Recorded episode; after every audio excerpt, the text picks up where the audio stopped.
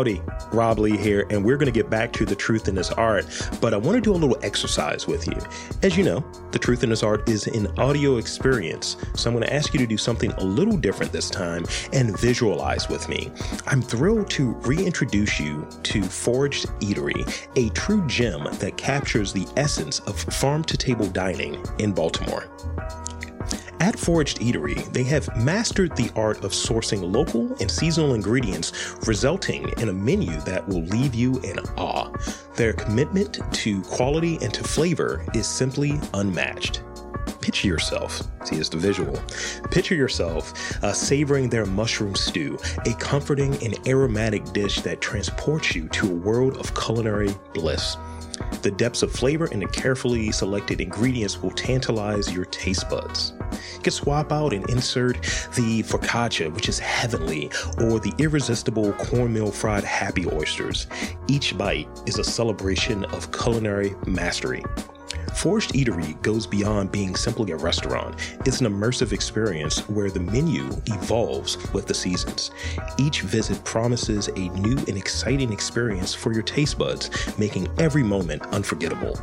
So, fellow food fans, fellow food lovers, it's time to discover the magic of Foraged Eatery. Let their innovative approach to dining and their passion for locally sourced ingredients transport you to a world of culinary excellence. Don't miss out on an extraordinary dining experience. Plan your visit to Foraged Eatery today and let your taste buds revel in the true flavors of the season. It's time to indulge in a gastronomic adventure that will leave you craving for more. For more information, visit foragedeatery.com.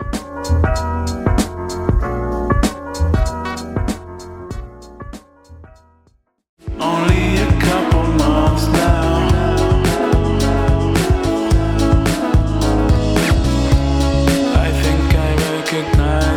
Hey, welcome to The Truth in This Art, your source for conversations at the intersection of arts, culture, and community. I am your host, Rob Lee. Thanks for listening, sharing, and subscribing to this podcast.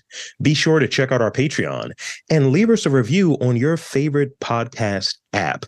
Five star reviews would be great, but whatever you think uh, this podcast is worth. And uh, it helps us grow, um, get discovered, and continue this great work. Today, we are talking curation and public art with the Curation and Public Art Manager of the Baltimore Office of Promotion and the Arts. Please welcome Kirk Shannon Butts. Welcome to the podcast. Hey, Rob. Thank you for having me. Thank you. Happy to be here.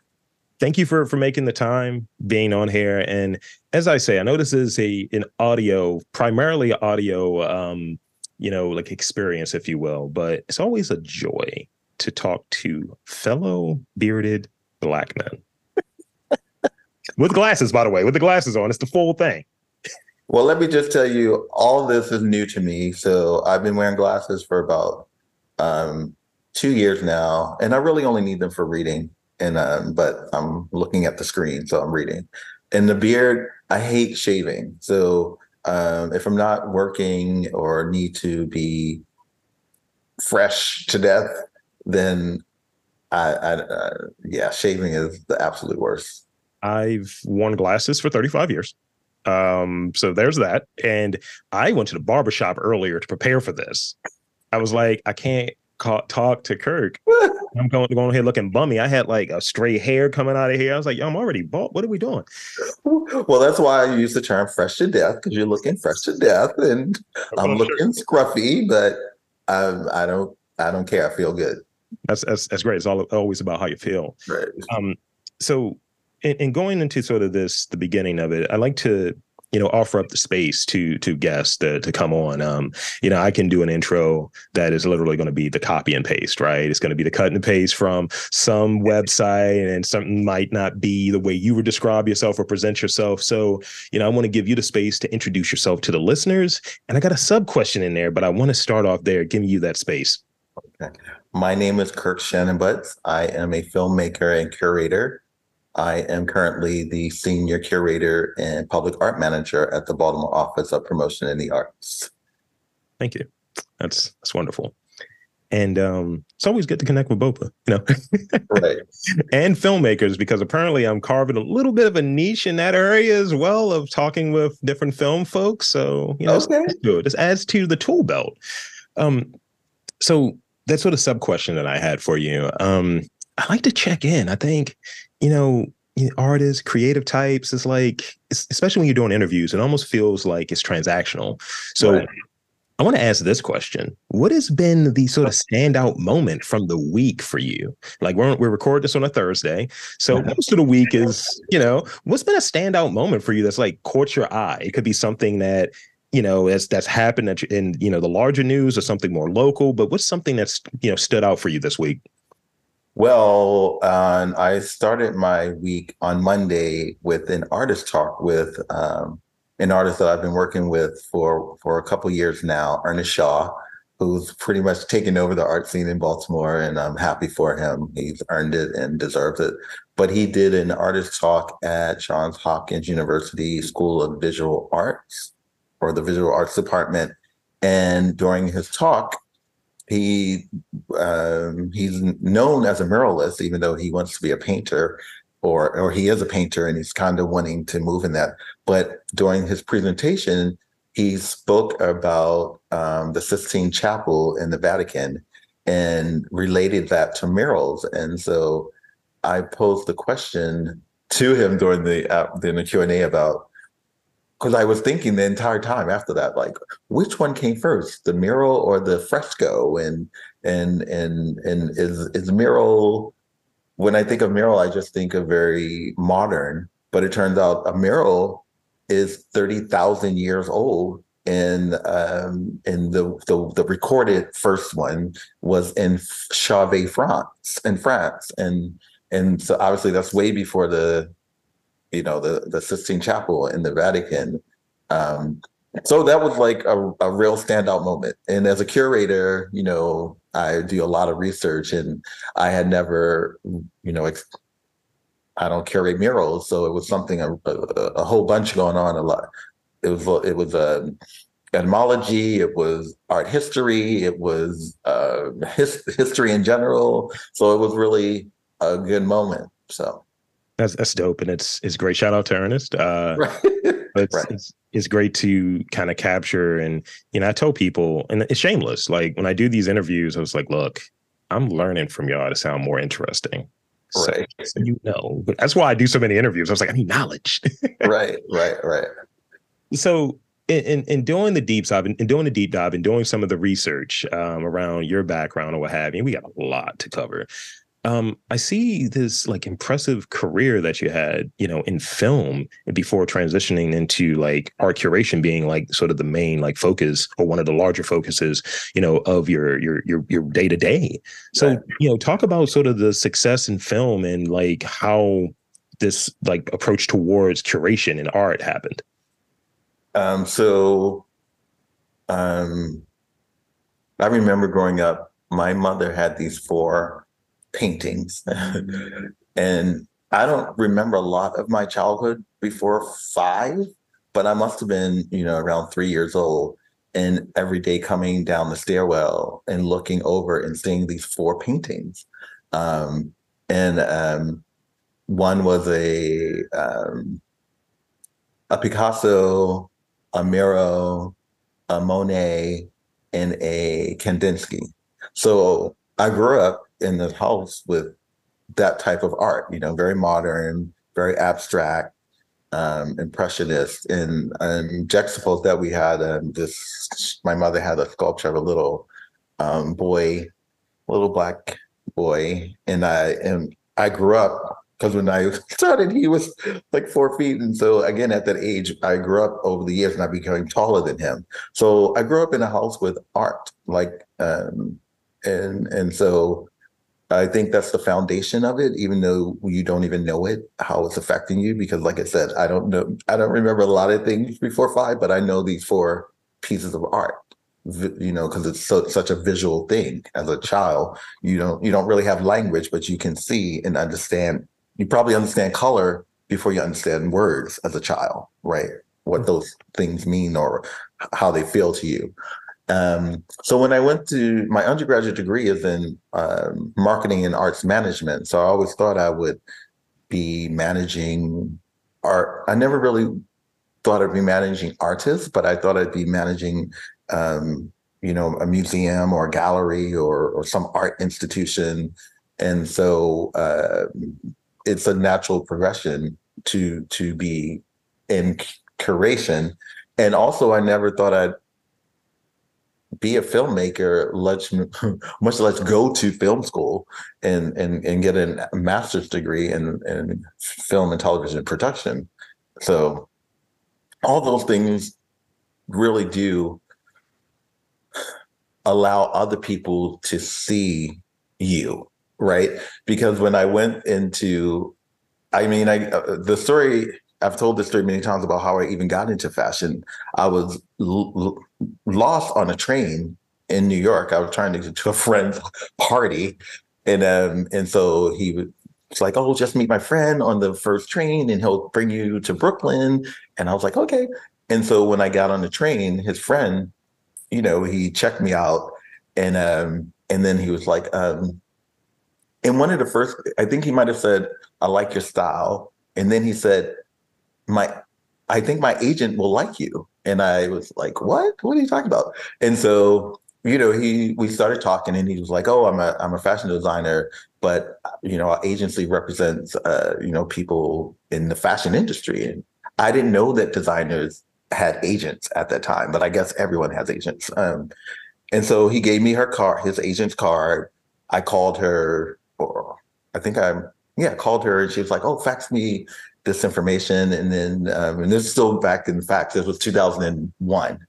And so I faxed her um, this information and, uh, and she called me. I went in and she sent me to Vogue. And mm-hmm. I was like, whoa, this is crazy.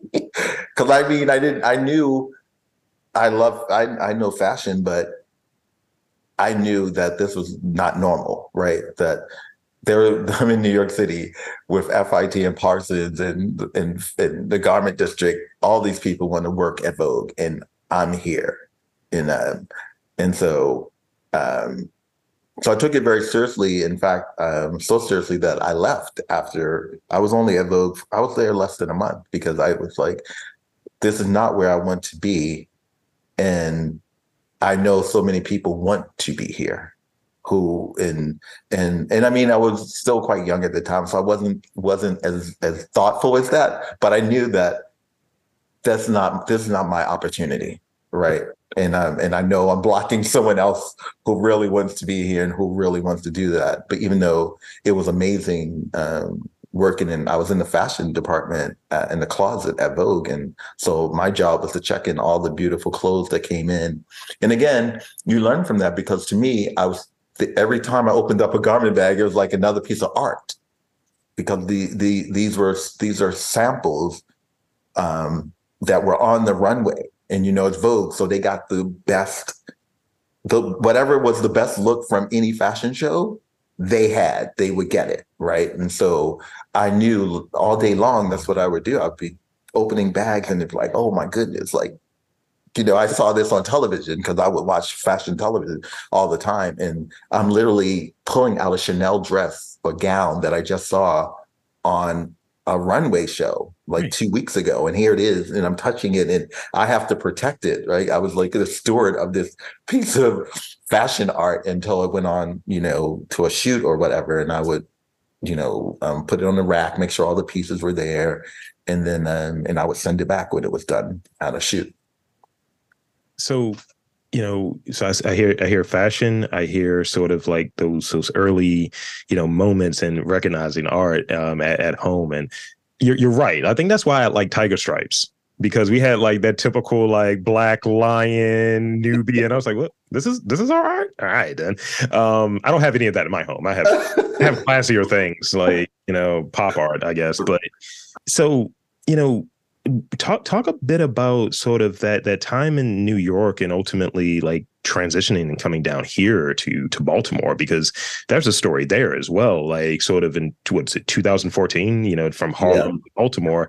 So talk a bit about sort of that that that that that journey and coming from you know being up there in New York and leaving New York. What what, what are you what are you doing? Yeah. Like talk talk about that a bit. Well, it was really tough for sure to leave um, New York, and specifically, I lived in Harlem, and I consider my, myself a Harlemite. And um, and my my father's from Baltimore, my mother's from New Jersey, from the north, and uh, and so you know, being duplicitous in in in in in um, living, um, I didn't know Baltimore like I know it now. So it was full of discovery because I never considered Baltimore the South until this time as an adult. You know, in the previous when I was here, it was, it was the North because it's a city. But it this time as an adult, it's like, oh wow, this is the South, and it is very southern when you live in New York and you come here, and the the behavior, the culture, it's very southern. But I wanted to transition from fashion and and get into film specifically and i thought oh i'm going to go to baltimore. I have family i have a sister here i have family here and um, i'm going to buy a building and i'm going to make this building my studio. And i had this whole vision. And so um, i was coming back and forth and then um, in 14 i was like okay i'm going to go there and get this building. And so um, and Jermaine Bell, who's married to Stephen Towns, is a good friend. I actually met Jermaine at a screening of Blueprint, which is my first feature film. I was screening it in Atlanta. I met him there, but he couldn't come. He was working for an organization in Baltimore. They were in Atlanta for the same film festival. And so he couldn't come in because he was working. And I was like, oh, the film is screening in Brooklyn in a few weeks. You should come up. And um, and that's how our friendship started. And uh, he came up to see the film, and we hung out in New York. And uh, I was like, oh, I'm coming to Baltimore, and that's how our friendship started. And so I have been to um, Stephen's apartment. He lived in the CH, a creative arts building on Greenmount, a couple times and I was aware of his art. So I knew he was a, a, a good artist, a, a, amazing painter, and what have you. So on the way home that night, they were dropping me off, and he was talking about a he had a two man show coming up at Snack, the Kevin Brown place, and and back then it was on um, Charles Street, and um, I guess we should give some love and light to Kevin. He just lost his husband, husband Bill, who was a great person.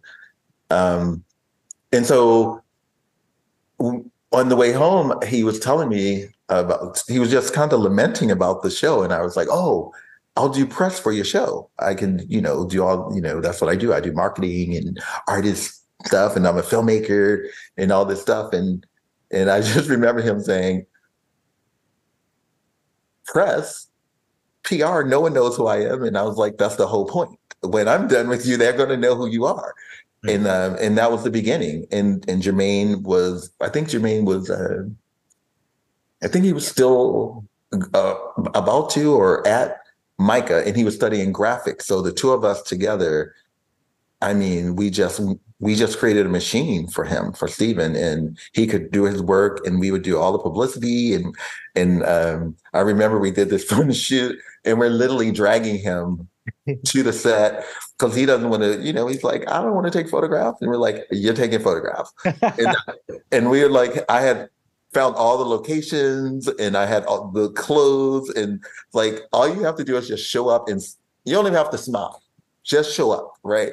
So those were those were the that was the first photo shoot we did with him and it's so ironic that those photograph people still use like those are almost 10 years old but because they were so natural and and so um and and I mean, it very motivated in in what the goal we wanted, but unmotivated in terms of like they weren't supposed to be fashion or it was we, we wanted to capture him, and and I think those photographs still do you know, because obviously you can never go back to that time. You know, he's quite known now, but like he said, no one knows who I am. Like no one knew who he was back then, and that that was the whole point of the shoot and to capture him in a way that so people would want to know him, Yeah. right? So um, the images are are all just really um, relaxed and relatable. They're not overdone. You know, I worked. I came from fashion, so I I knew how to make something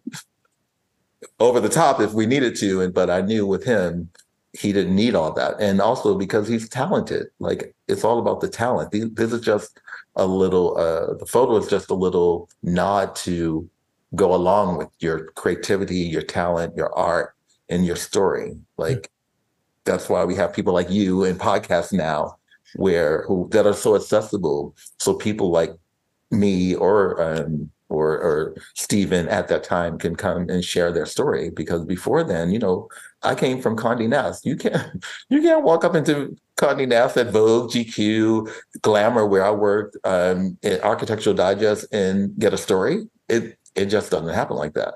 I mean, I have tried behind the scenes, and surprisingly, I've it's worked a few times for me of just going in there with creative ignorance. I'll call it. Like, look, I do this, and y'all know who I am, but you should do it. but but I, I don't do it a lot in person. You've seen me in person, so I'm a large individual. So it's just me coming up there with that energy as the the C list celebrity that I am, I suppose.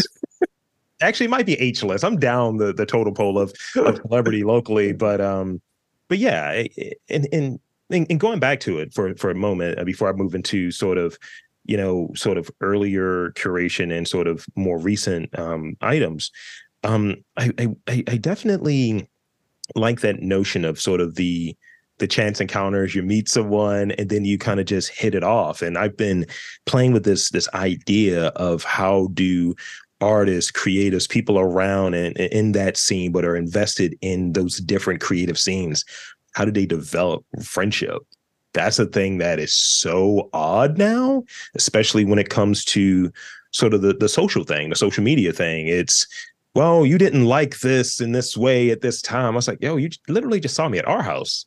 like, like, what are we doing? And you you you look for those things because you know you know it wasn't always like that. Right.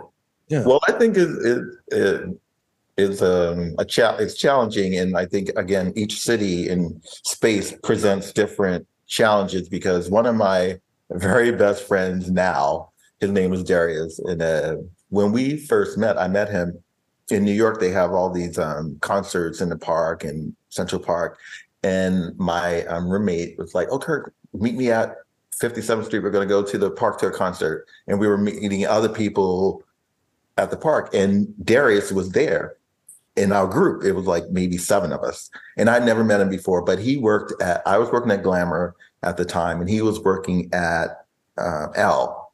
And so to me, it was like, oh, it's a thing. And but he was very much, I don't need to know you. And so like, but that's but he that's a very New York sort of thing. Like he didn't know who I was. He didn't care, you know, even though we were in the park together as a, a group. Yeah. And um, so I reached out to him a couple times. I don't know, maybe I invited him to other things that were going on.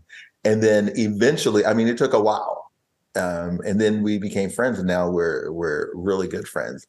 But I think in Baltimore, I find is the the art ecosystem, as they say now, is much more welcoming and friendly and connected. And I feel like the art is here, um, um, of course, there is competition, but I don't really think it's competition within the art scene. I think it might be more about finding success from it. And and and you see other people who are, are like Stephen or or um, Amani Lewis or um, Murjoni or whomever there or Monica is a big one who's having such success and everyone's seeing it and people are like, "Where's mine?" And you're and and it's cliche, but your success will be yours. Like you don't know when it's going to happen, and and everyone's um, talent in what you're rendering and creating through art is different. And so how people receive it and and put it on a larger platform, it it it it takes time because people need to get to it. You know, I have a show with Kim Rice at um, Top of the World right now. It's an amazing show, amazing show, really is.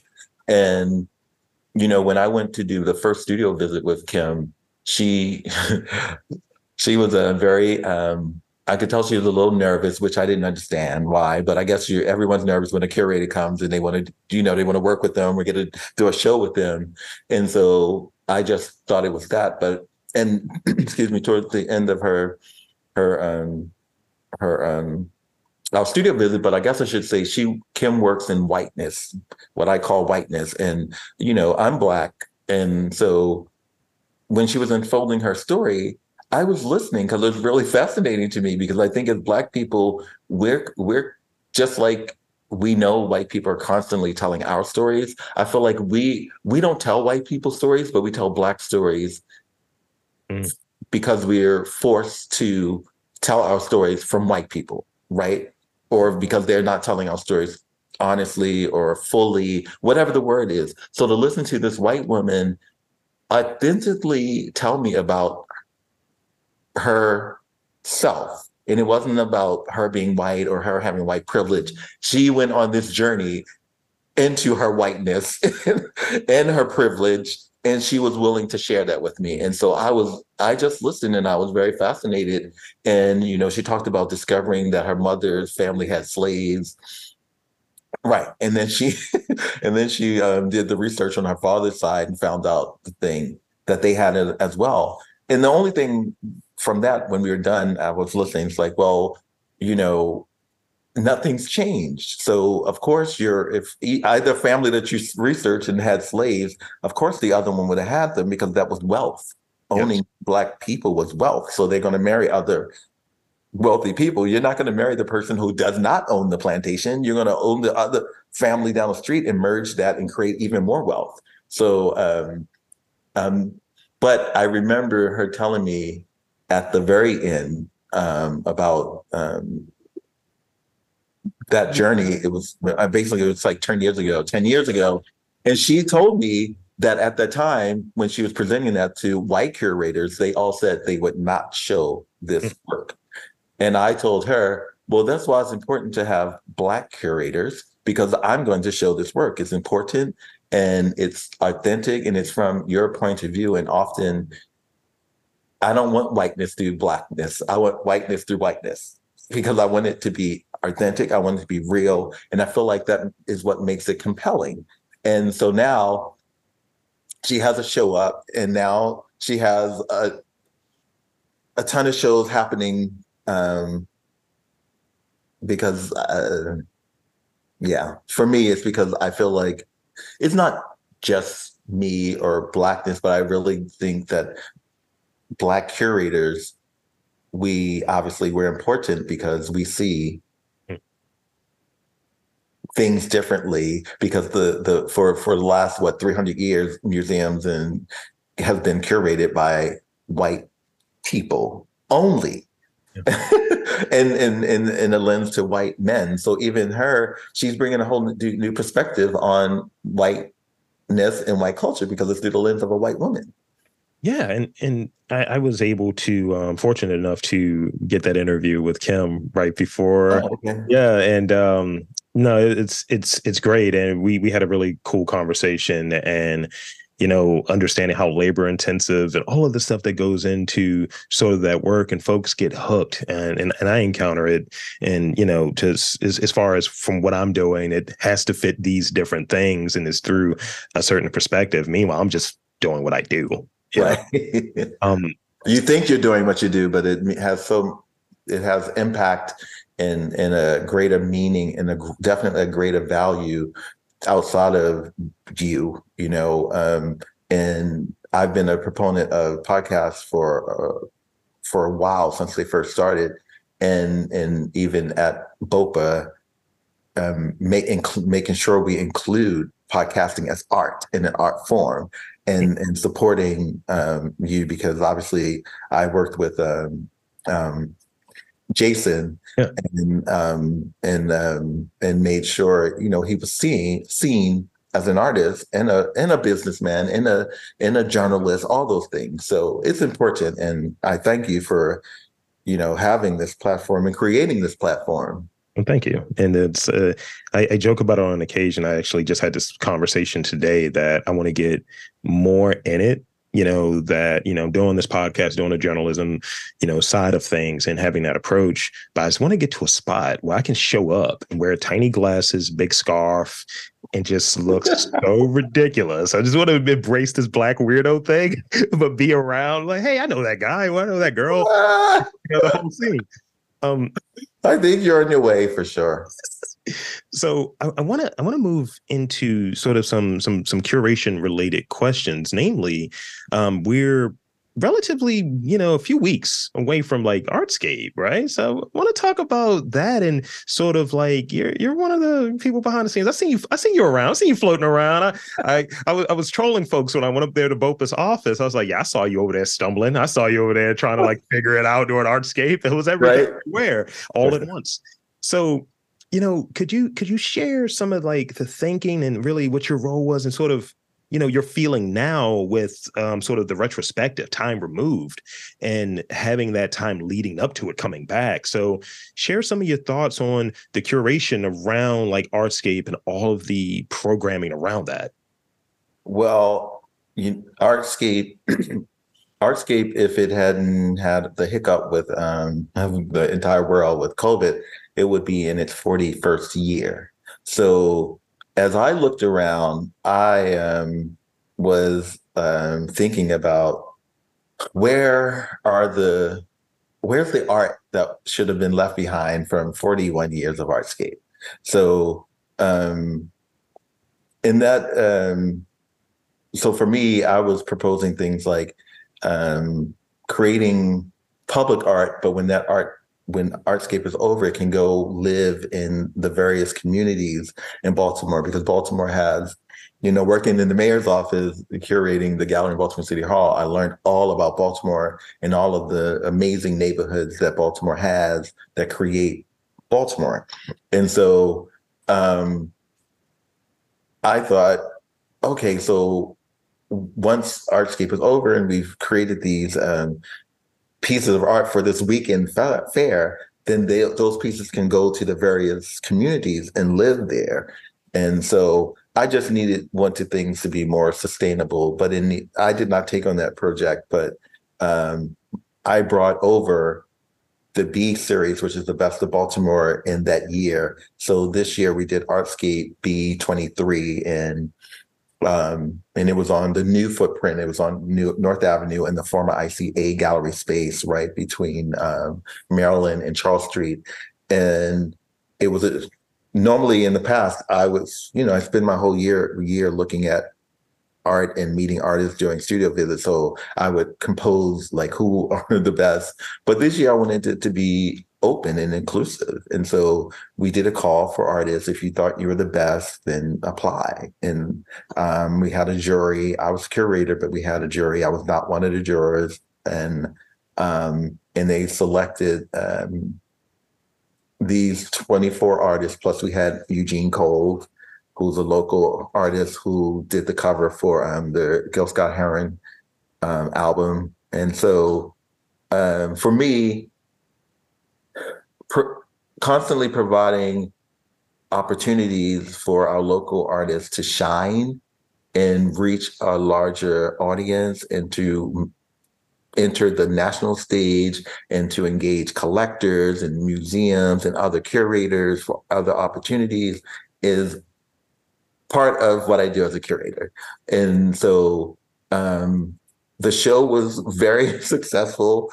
Um, I didn't, you know, when you're in something, you don't even fully understand what's going on because I was, I had, I probably was there at 8 a.m. and the opening reception was at seven, from seven to nine because it was the day Artscape started. So it was a lot going on. So we had these weird hours because we had to give people space. And so at 5 p.m., people were knocking on the door. and so I thought, what what are they doing? and um, but Artscape officially started at five, even though the the opening reception at seven. So people were like, "Let me in! I want to see the art."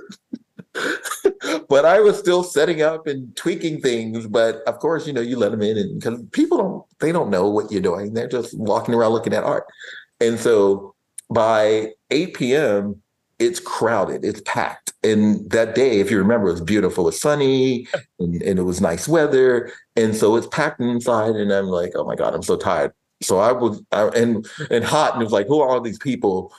Um, so I go outside and I'm sitting there, and someone comes up to me and they're like, "Oh my God, this is the hottest spot on the strip. I've been up and I've been up and down here. Everyone's here. Everyone's talking about B23." And I was like, "Oh." And so ironically, I had gone to the next door. There was a, a gallery space, um, Heather Gray, I think, Hmm. and I had gone in there, and you know they had like maybe twenty five people in there. So I wasn't even comparing the two because I know B, I know B twenty three was a whole thing, and I hadn't even heard of about the space next door. But then when I was comparing them, I was like, oh my goodness, so okay. And then I was sitting there like counting people, and we just had so many people over the course of that night, that evening, because I didn't even, I had to close the door at 11 because I was like, I have to go home. Yeah, but it ended officially at nine, but I was still there. People were still coming up, like, oh, can I walk through? And I was like, okay. And then at 11, it was like, I can't, no more. It's this, this is it. This is it, people. And um, so it was, Artscape was good for for me and good for B23 and good for our artists. But for the city of Baltimore, the energy was just Mhm. through the roof. I felt like everyone was just happy to have it back. It's something that's familiar. It makes the city feel. It's something that that defines the city. And when you don't have those things um, that make you who you are, you know, you feel you you don't feel well. So I felt like Artscape definitely made the city feel well. It felt healthy. People were out. Um, enjoying art, Yeah. each other. There's music. There's uh, this year they we had the fashion fashionscape or um, project project run project Project project Artscape. artscape and and and after run project runway um, we had teenscape we had so many different um, um, um, spaces for people to find themselves in. So constantly expanding that to make everyone welcome and to have a space for you to specifically go to is is what happens after 40 years of doing something. It should not feel the same. It should not look the same. And um and i do think i do think um people need to embrace that things have to evolve and i i, I do find i do find way too much of that um here with with dealing with communities that um you know again i i can only be me. So although I can have empathy and and see the in ex, explore things through other entities and, and and bodies, if you will, but I don't. Going back to the past is like going back to 1800s for me. So 1800s was not a good place for me. So I don't want to go back to the past. I need to look forward, and I always need to be looking forward um, because I need to know that it can be better for me because my ancestors who were enslaved in this country, they never thought that I could be curating 3B23 ever. It's like that that thing when it's like on my ancestors' wildest dreams. Right. It's, it's that vibe, or you know, you, have to, you don't have to even look back as as far sometimes. Like when I, you know, my, my parents just love what I do, right? But they Right. have no idea what I did. It's like, yeah, I used to be talking to people sometimes. I was like, yeah, yeah, I saw you in that big billboard, Junior. It's like, Junior, don't put that out there. I can't have people hit me up. What's up, Junior? Junior, the podcast. Right. My family is very uh, I don't think I don't think any of I don't think anyone in my family, maybe my nephew because we're really close. I don't think any of my family have seen any of my films in their entirety because they just live a whole nother life. They and and it's true like when I remember listening to someone on some talk show, and they were talking about Hollywood. You know, they're they're in Hollywood nominated for an Oscar, but they go home and their grandmother's like, "Can you take the trash out?" Like that's my family. They don't my I remember not even that long ago, my sister was like asking me something crazy like that. And I'm like, really? I'm an editor. I mean, in my brain, I'm like, I work at Vogue. And she's like, Oh, Kirk, can you? I don't know. She was like, Can you go to the store and get some milk? And I'm like, What? I'm still going to the store to get milk? I'm That's it's a thing. It's it's a thing. I I, I remember, um, you know, I I have always had like a data job or something behind a computer, and I, I remember I was I was dating a girl and and she was like, "Let me look at your hands real quick." And I was like, "What does that even mean?" She was like, "I just want to make sure you you're a hard worker." I was like, "This is a weird way to do that." I, was like, I use this, baby, and she was just like, "Nah, nah, you gotta you gotta have some scars or something, some calluses." I was like, "All right, then, cool." I've heard that story before. so I, I want to move into I got I got like three three more real questions I, I definitely want to key in on. Mhm. And and one is it's a little bit of a preface, and I think it's it's a good spot for us to have it. Um, so like Baltimore's art culture, and to a larger ex- extent, the community around those uh, is gaining more and more attention. I, I think we've had sort of those moments over the last, let's say, five six years, where it's like we'll have something, we'll have that moment, and then it kind of goes back down. We have that moment, it goes back down. But it feels like with some of the attention with you know, we have attention with sort of sports and stuff, the Orioles in the playoffs, and we've we have the Artscape stuff um, around that. Press is press. Um, what would you, from your vantage point, attribute to sort of this, you know, newfound spotlight, or do you even see it as like newfound spotlight? I think it's uh, the art community finally starting to embrace Baltimore as a real art um, city. It's a real art scene because of the caliber of artists that are coming out of here. Um, and also because of obviously, um, you know, what I'm doing. I created the, the series um, Emerge Baltimore. And so you need people with vision to um, erect and establish and promote that vision and have buy-in from the art community. You know, I know people artists want to be in Emerge Baltimore, you know, so it's going into its third Yeah. year next year. Next next um next Thursday you can come out on October 12th and see the final iteration of the 2023 um slate of um, artists at the Bromo Arts Tower.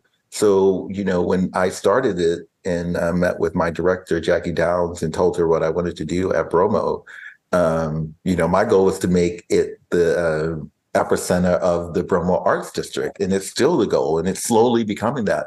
Um, we got a National Endowment for the Art grant last year, which is the first time ever that a, a small art, small organization in Baltimore, um, or maybe any, I don't know, maybe um, got a um, a grant that's specifically for curating, and um, so um, that has allowed us to really um, amplify the the the art scene. You know, we did ads in national magazines, and that really puts you on on on the stage. And we were able to promote the artists that are in the the series. Um, you know, uh, having um, Derrick Adams, who's an artist from Baltimore, who's based in New York, but is doing amazing things. He just got another 1.2 million dollars this week from the Mellon Foundation, I think. So these things solidify um, it. Also, um, the BMA just did an amazing exhibition that's getting uh, national attention, and it features a ton of Baltimore artists, uh, many of which who were in the B series. so I'm happy for them, and and all those things. You need all those things to erect and to establish and to make a scene hot. And it's still a lot of work to be done. Last year, Will Watson was a part of the um, Emerge series, and he was in Brooklyn. So I went to do a studio visit with him before the show opened. And by chance, it was during one of the art fairs there. And so I took five or six major art collectors over to see him. Um, I thought he was in, at Grosvenor, Grosvenor, Governor's Island, but he was actually in Brooklyn. So, but these are collectors. They don't care wherever the art is, they're going to go. And they were like, and I was like, oh, it's not over there. We're going to have to go to Brooklyn. And they were like, what? Yay, we're going to go to Brooklyn. Cause they, you know, they don't live in New York. They're like visiting. They want to see art. They want, they want the whole experience. So we're, it's like nine o'clock in the morning. We're going to some crazy neighborhood in Brooklyn. I don't even know where I'm going, and I know New York, right? And so we get there, and um, and they're like, of course, they love Will. And they're looking. They're all into the art, and and I hung out with them for the rest of the weekend there in New York. But what was so interesting is that all of them, all of them, these are major art collectors from New York, London, um, Chicago, um, California, um, the Carolinas, major. All of them have in their collection Baltimore artists. None of them have been to Baltimore.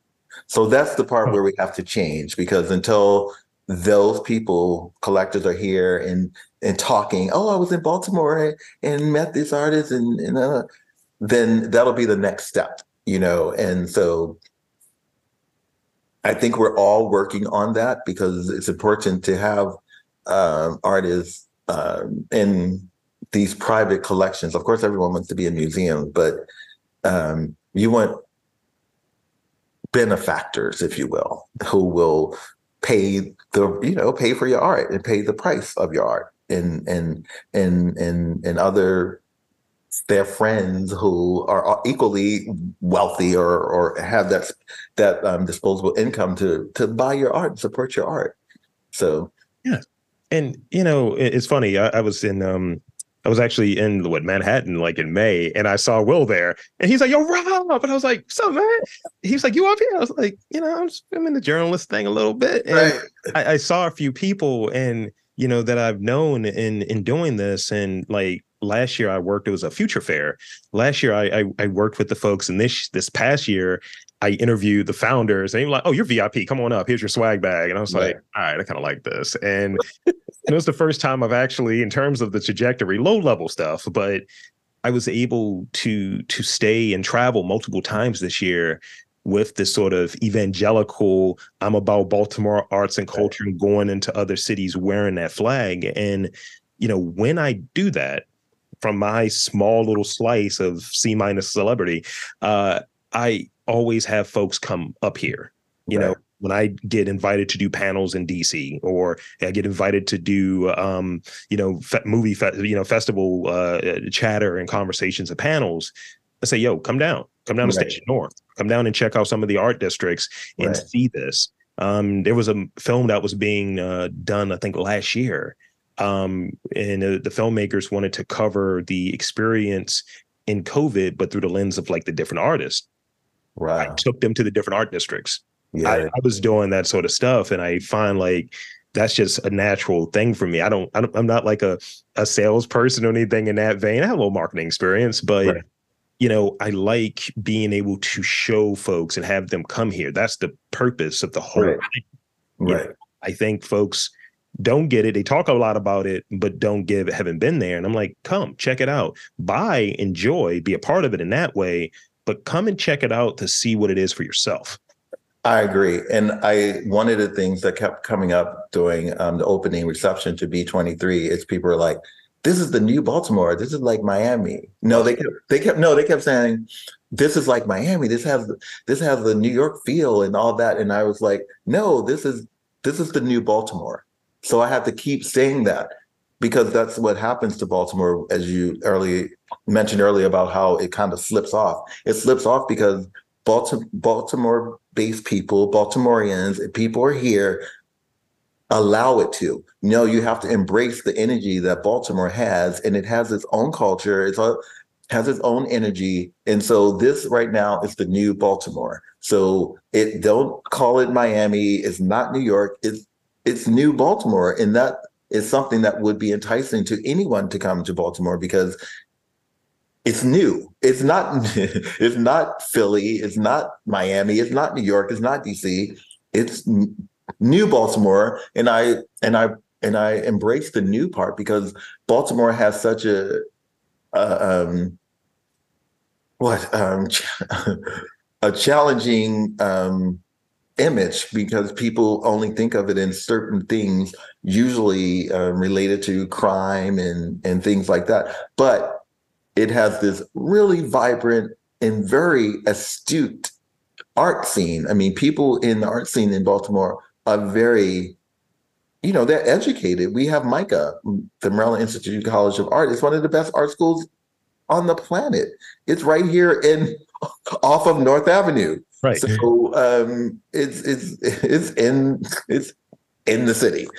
Uh, I'll say that. So um, we have to embrace that in that new Baltimore to um, counterbalance. We don't have to erase all that that because cities have that, and until all cities can um, erase, um, you know, blight and poverty, we have to at least have another thing.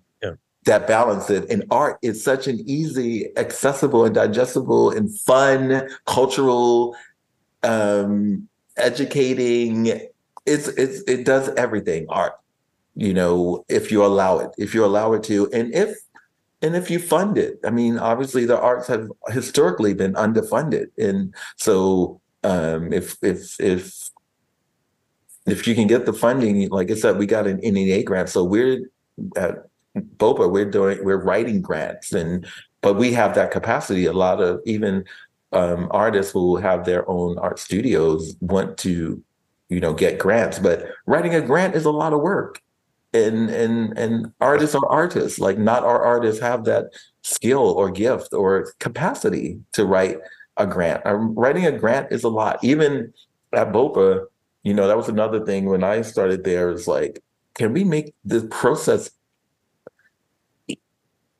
I don't even know what the word is, easy or simple, because they think it is simple and easy, but um, but they really do need to be um, manageable for artists to apply. You know, just like you for oh, particularly for um, free fall, because it's just free fall Baltimore is is is such a wonderful way for an artist to write up something and get to share. Yeah. You can you you know you could write up a, a proposal just to open up your studio and we'll fund that for you.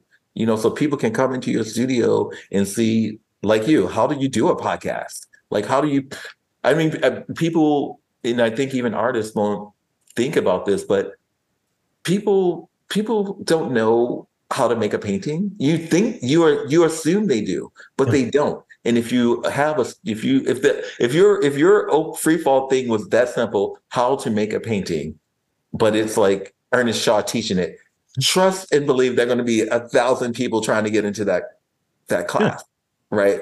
Mm-hmm.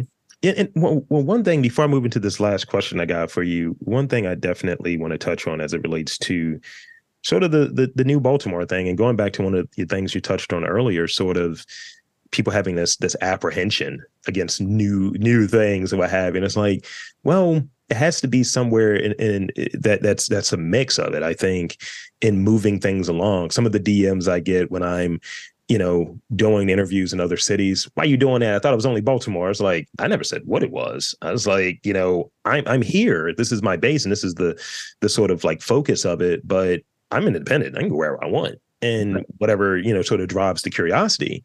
But on the other side of it, I think it's really interesting. Um, I, I think folks very publicly in sort of major things. I'm going to reference the Orioles yet again. Um, you know, sort of the City Connect jerseys and that sort of uh, branding around that. You know, I heard club music at the ballpark. I've never heard club music there, and I'm like, oh, or on Friday nights we're doing these, Yeah. um, these jerseys that have like the glow printing, all of these art references, and you know, to toot my own horn. A lot of the folks that were involved from the music scene or even the sort of artwork around the stadium, I've interviewed you know Right. been on here so it's saying something maybe about the the taste and the the curation that goes into this at, at times and kind of being ahead of that that curve but seeing on national telecast for uh, a sports team i think that serves as an export for folks to be aware of what happens in a place. They, they may not know what happens here as much as what's happening in the streets and in the community but you see baltimore it doesn't hurt to have a team that's you know bring some awareness and maybe some traffic here from tourism and being able to go there to the stadium and see like who's the artist that did that who's Yeah. this musician i would imagine that has has some benefit Yeah. Well, you, I was, I was speaking about Jason, who does local color, who I work with, and um, I was at. This was early on when I first met him, and you know, trying to help him out with what he was doing, and um, and he was um, talking about viewership and listening and winning, winning more listeners and all that sort of stuff. I was at a dinner party, maybe I think that night ironically that we met that Saturday and that night I was going to a dinner party in Guilford and it was maybe 10 guests there. And somehow it came up. And I want to say at least seven, but probably eight of the 10 people at the table, dinner table, they all listened to his podcast. And I was telling him, you know, when I met with him or the next day I texted him and was like, I was at this dinner party in Guilford, you know, one of the most desirable neighborhoods in all of Baltimore City, at a dinner party, and these people who all listen to your podcast regularly. So you don't know who's listening, you don't know what influence they have. Um, and that's why it's important for you and him and other podcasters out there in Baltimore specifically to do what you do because you are amplifying all of it. Whether you know when i listened when i was listening to yours i like ironically i like listening listening to the the you think i want to listen to the artists but i like listening to the politicians because i hmm. want to hear what they really have to say. And i feel like when they interview with you and other podcasters they're they're they're less um um what's the word? Like um they're a little less staged. started they're less staged. They they they they they feel more comfortable you know um, they talk in a way that's as relatable i feel like as a politician can be. And so listening to them in these spaces is, is good. And particularly when we're in a, a, a election year and particularly when we know we have so many politicians that are part of the problem because if you're a politician who wants to ban abortion and ban books and and and not learn about other all of the histories that create America, then you're a problem. So um, being able to listen to people address that as a politician is amazing because me um, just said what saying what I just said. is totally different. I'm a curator and and and I do of course, address societal issues through the artists that we select in their personal narratives because art is generally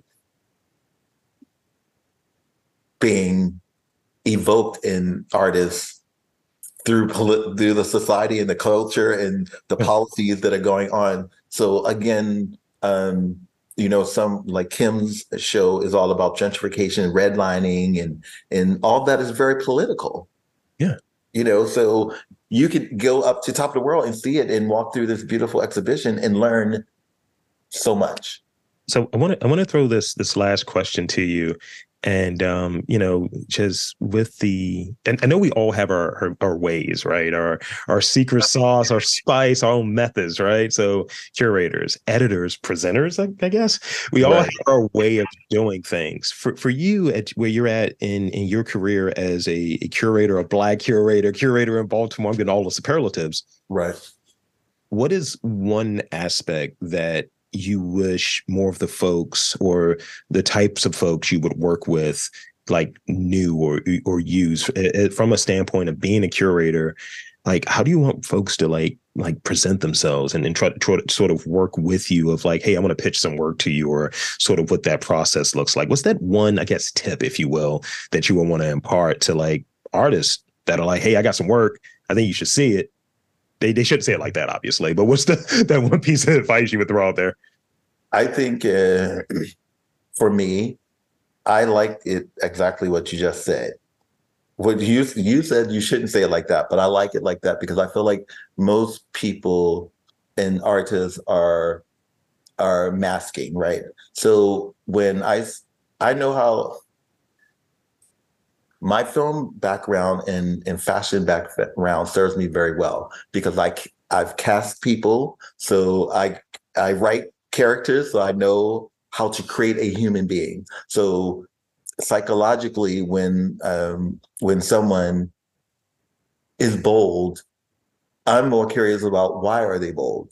So are you bold because their art's good? Are you bold because it's not good and you think you can get on because you're you're assertive and uh, and and and think that that's something because I think that's what we learn as Americans, right? And what I find is that the most talented people that I've worked with are usually the most quiet. Like Stephen Towns, he would have never asked me to help him do anything, and I was I was around him. You know, I've been in his apartment many times, and and and I actually asked, told him that, oh, I will do that for you.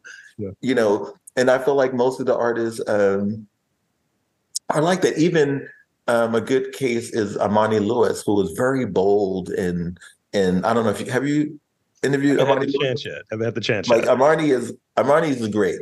So when I went to her studio, and um, she was very, I wouldn't say passive, but she was not that bold like I was used to because now I was I guess in her sanctuary, in her safe space. Like she was very uh, methodical, very thoughtful, very um, um, kind, and not that she's unkind, but you just you you just think of her as this energy, ball of energy, and she was like very quiet, and it was like. Okay, I like this. And the art was amazing. And like she is the only artist whose space I've gone to, and I was like, "Can I have a seat?"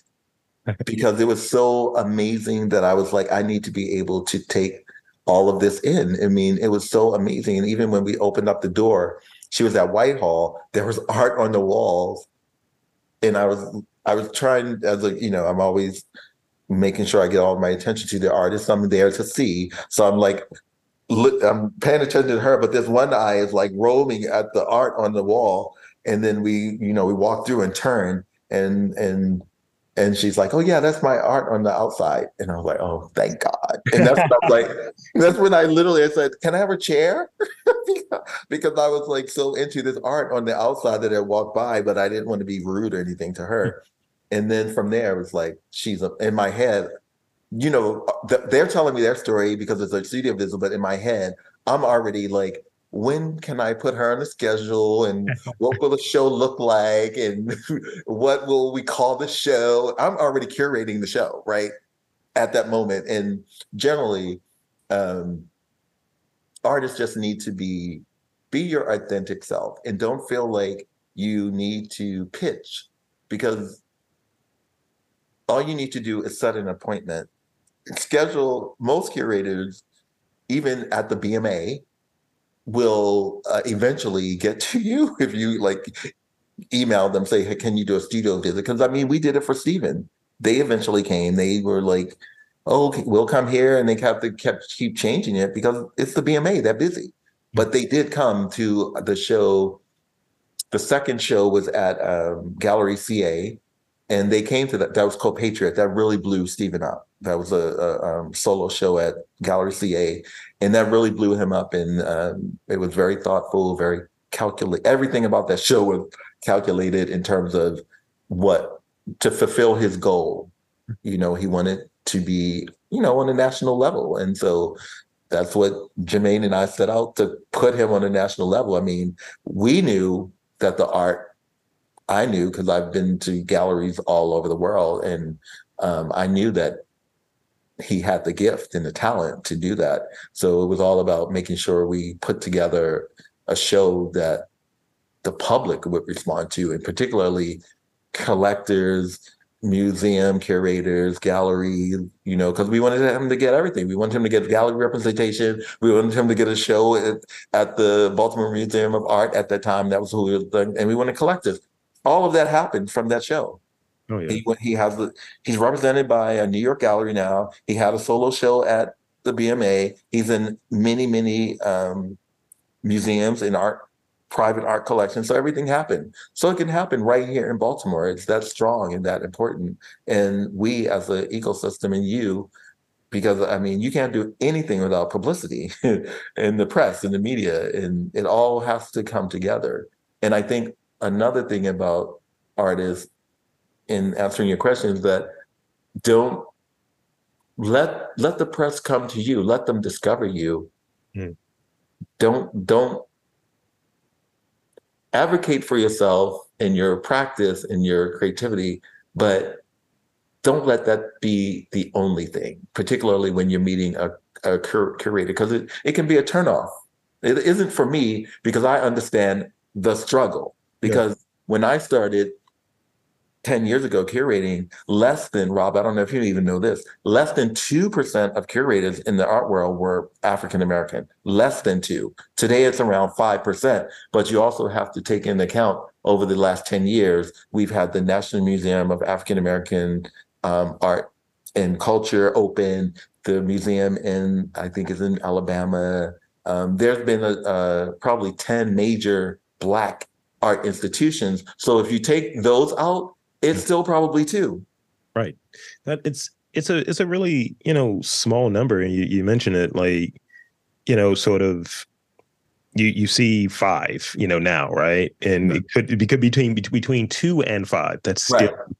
90 plus 95 plus that's not that and you know I, I remember you know having this this this conversation a couple years ago actually sitting down um kind of getting the the the preview if you will of um the bright exhibit uh, with thomas with thomas james Yeah. and you know i'm looking at it i'm seeing people i'm like i'm interviewing them i'm interviewing them i'm i'm, I'm looking at it from that standpoint and several of those folks i've been fortunate to interview and some i am fortunate enough to call friends Right. and you know it's really cool but you know it is sort of that representation conversation that always has to happen and always has to be checked in. And you know I, i'll leave um on on this this sort of this sort of thing here where when it goes back to one of the things you said about the grant writing component or just generally navigating.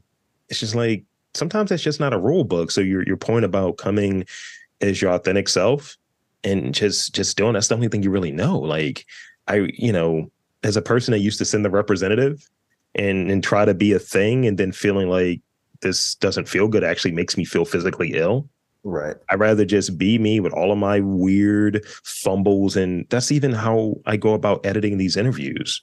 I try to keep them as close to what the conversation was Then let me cut that out. That sounds stupid. Here's the hot takes. I don't want any of that. I want the authenticity. I want the thing that feels real. Right. That's the thing that we're we're all looking for, we're all seeking. And I think with some of the gems that you've dropped in this conversation with your experience and sort of the work that you're doing here in Baltimore, I think it's going to definitely click and hit for some folks. And I think that that's a really good thing. Right. Well, I feel like Baltimore is full of original thinkers.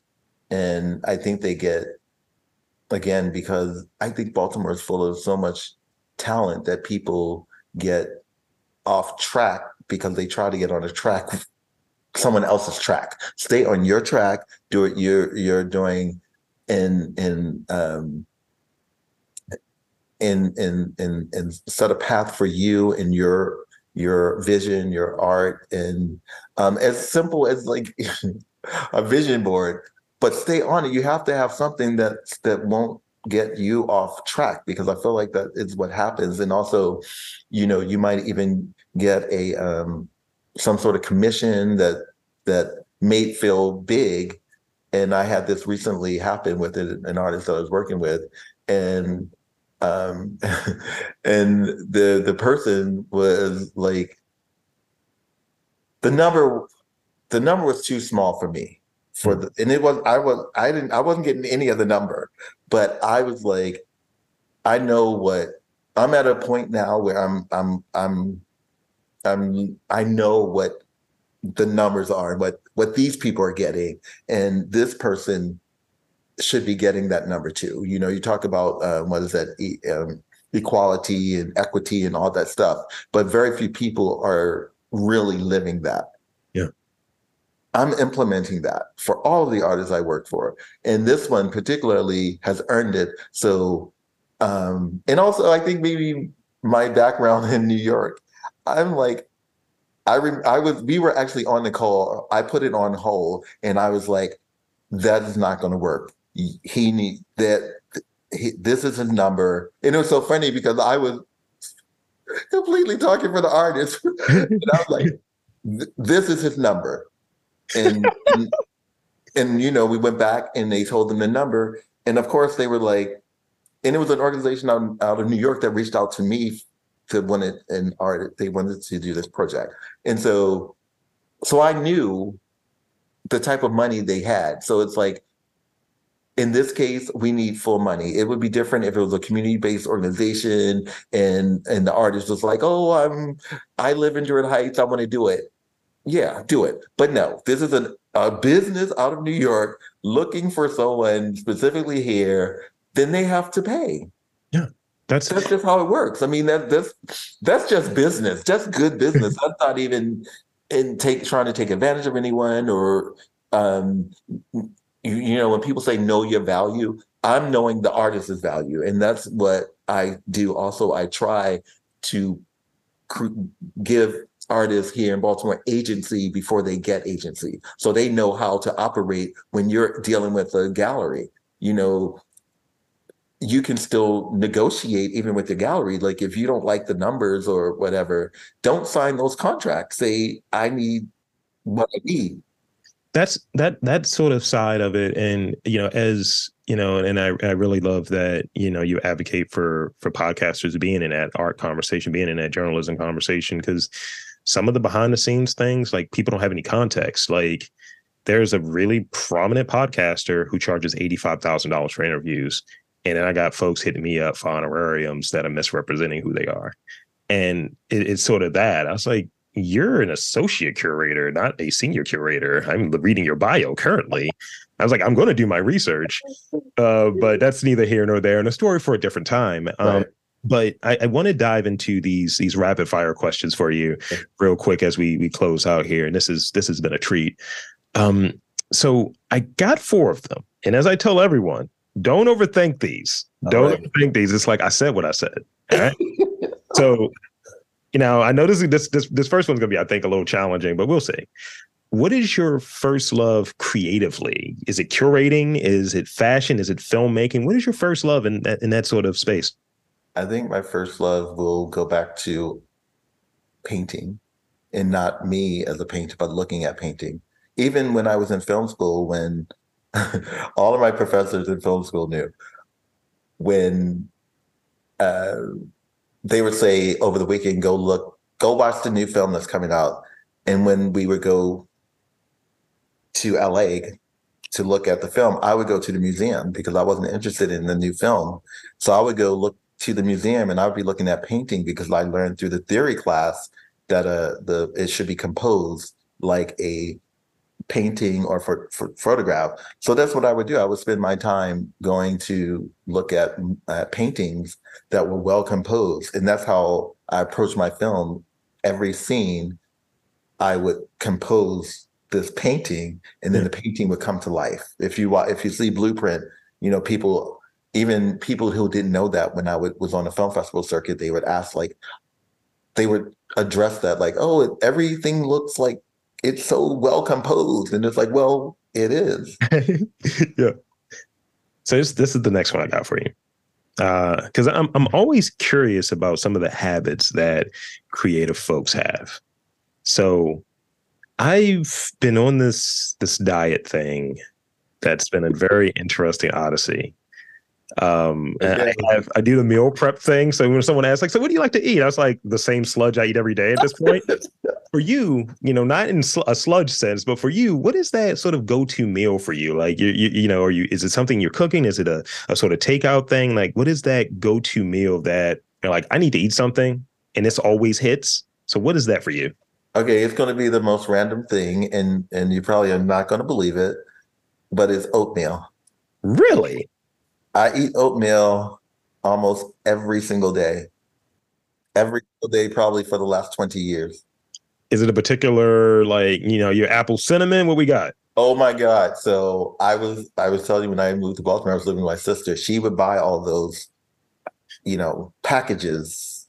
Yeah. I like it straight from the box with the blue, red, white, blue thing, regular, and I I like um I I would have like because sometimes I'll just go and I'll pick it up, and if it's not quick oatmeal, I don't like it, and I just like simple um, Quaker oats. Like I won't, I don't eat the old like old fashioned because that is too much. But just yeah, Just regular oatmeal, just Yeah. straight from the source. it makes me feel good, and I feel like it makes me feel it, it's a sort of probably something to do again with my childhood, maybe my mother. I feel like my mother made cream of wheat, but I really liked when I think I'm a, I think I was the only child who liked oatmeal, so she didn't make it that often. So because no one liked it except me. You, you mentioned cream of wheat. I might mix cream of wheat tomorrow, though. I mean, I Right. love cream of wheat. That's the thing that comes from my dad. He's like, "Yo, so put some applesauce in your cream of wheat." And I was like, "Hmm, Right. "What are we? What are we doing? Let's do it." I've heard of that. Um, so so so um, Baltimore, New York. Between those those two, what are your sort of like favorite places to like unwind to make whether it's taking a movie, whether it's just to enjoy a park or something like that. So, what is that place in Baltimore? What is that place in New York? Oh my God. My whoa, Mount um Lake Montebello, and that's where my sister lives in that neighborhood. That was my oh my goodness. I probably spent an inordinate amount of time at Lake Montebello. It was just so beautiful. I mean, when I first came, I would ride my I don't know why I thought that it was a three quarters of a mile around. So I would ride my bike around there like like 10 times or something crazy until I realized it's actually a mile, 1.3 miles. So I was doing like 15 miles, like five times a day. I mean, we, and then I think it was Jermaine. He was like, no, it's, what are you talking about? It's 1.3 miles. It's almost And I was twice that. Right. So, but I love Lake Montebello and um, what else in Baltimore? Um, oh, the Charles Theater, of course, like art house theater, uh, movies, and um, and and yeah, and um, maybe a third place. I don't think people really know, but there is a sculpture garden at the Baltimore Museum of Art, right on the side there, and it's quite small and um and it has a really nice feel because it's like slanted and crazy it's not flat so it's a really it's really nice and it's outdoors i like outdoors new york? Wow. Har- harlem. I just like being in harlem. Harlem is everything for me. And when i'm there i just feel alive. I feel safe. I feel i feel um the harlem renaissance is still alive. Um, it's just, it has, it's magical. I, I really, you know, metaphorically ma- ma- magical, and it's magical because I feel like if you're there, in in particularly if you're a creative, you know this history, and you're walking in it every day. You know, I lived on 137th Street the the block over is where the literati was. That's where Nor Nor um, Neale Hurston and and Langston Hughes and all those people live a block o- over from where I live, right? And and on the other side is Strivers, where all the rich black people live. I live right in between there, right? So, um, as a, again as a creative, you feel that when you're there. You know that these amazing books, these painters, these authors, these journalists were there creating the only cultural renaissance America has ever had. It happened there. Like you can never create that again. And and it's all documented and and the Schomburg is right around the corner. And um yeah, it's it's amazing. And of course Central Park, which which was also a black place too, now that we know Seneca Village um, Central Park um, is just special. Obviously, you know, um, it's it's um, you know, you walk across the park, and one side you're at the Fifth Avenue where the museums are. When you're in the park, there's the lake and and and and Sheep's Meadow, and then on the other side you're on the Upper West Side or the West Side. And I mean, I think a lot of people don't even know that the end at the end of the park or the tip of the park is in Harlem. It's one ten, um, one one ten, and there's um, there's a, um, a pool there and an ice rink and um, you know there's still things to know about harlem that i think people who don't live in harlem they or or new york they don't know but um, central park is the tip of it it is in harlem See, you, you got me like now making this trip to to Harlem. like, I, like I, I've been to Manhattan, I've been to Brooklyn, I've been to Queens, so it's like I got I got to hit up Harlem. what you rob you never been down 125th street Ah, nah. Are I mean, I'm scared to get on the train. Let's let's be, you know, let's let's start there. no no the I'm a train six foot four, three hundred pound black man that's afraid to go on the train. I mean, you have nothing to be afraid of. I mean, the train is is a wonderful experience. Uh, it, yeah, I mean, it doesn't get any more New York than the train, and and I can't even tell you how many um, celebrities, famous people, rich people that you'll see on the train. Like Gotta make it happen. everyone, right? The train is just easy. Everyone gets on the train. Even when I worked in fashion, it was so funny. Sometimes, like our um our fashion director would be like, because you know we could have we had car service at all times, but at certain times of the day, you're like, even the um, fashion director like, we're about to get on the train, Kirk, because it's like I'm not waiting an hour to go five, you know, ten blocks. Literally, it would take an hour to go ten blocks. When you could jump on the train, and we were in Times Square, we could get anywhere in ten minutes on the train. that's the thing. Like when I was last up there, I was seeing my my curator friend out there. She was like, "We're gonna meet up here." I was like, "I'm gonna Uber over there." She was like, "You sure about that, bro?" I was like, "Yeah, I am. I, I don't care." And we we get there, and she's like waiting with me for the next Uber. She's like, she she's uh she's Dominican. She's like, "Yo, Poppy, you gotta you gotta start taking a train, bro." Like, Not yo, Poppy. That's literally what she hit me with. Um, so let me let me ask you this last question before we wrap up here. Um, so you know, I I I, I again I, I like to, you know, have that knowledge and drop that knowledge. Um, this is something I've been reading. It's a book called Failed It, um, the Erik Kessels joint. And it's just like mistakes you can learn from like ideas when you've like botched it, and you failed it. This is a book that I'm currently reading. So what I'll ask you is, what is the last book or book that you're currently reading? What's the last book you finished or book that you're currently reading? Well, I'm currently reading this amazing book. Nice. Called Baquaqua. And it is the biography of Mahommah Gardo. And it is the only known biography, but it's an autobiography because he left a diary from an enslaved African in Brazil. So if you if and people don't again, why we really need not to ban books in America, but for most most people don't know that most slaves ended up in Brazil, and and today, Brazil has the largest African pop, black uh, population outside of Africa, right? And so, for this to be the only says so much, right? And so, and I just discovered it last year, and I finally bought it this year, and I, I'm almost done with it. I'm savoring it because I don't want it to end because he his story uh, the story of black people and and the story of um of wanting to be free in in um in in as creatives wanting to be able to pursue your creativity. He left he was enslaved in in brazil.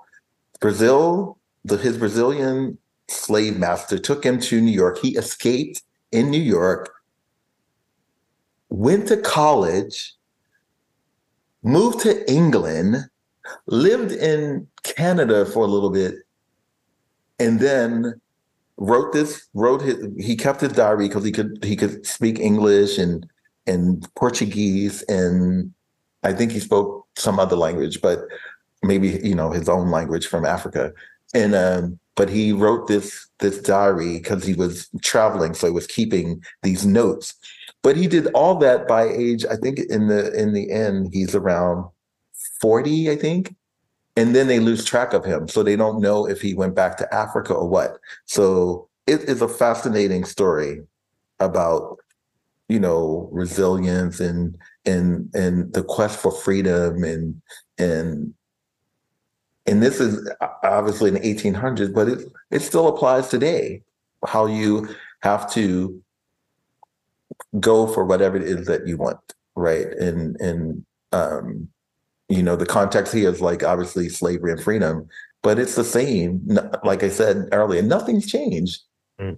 you have to go set set goals and and go for them because he i'm sure most enslaved people wanted freedom and it was probably so so um fun to them how do you get it when i'm shackled and on this place and out of out of this my my own country or my tribe my village?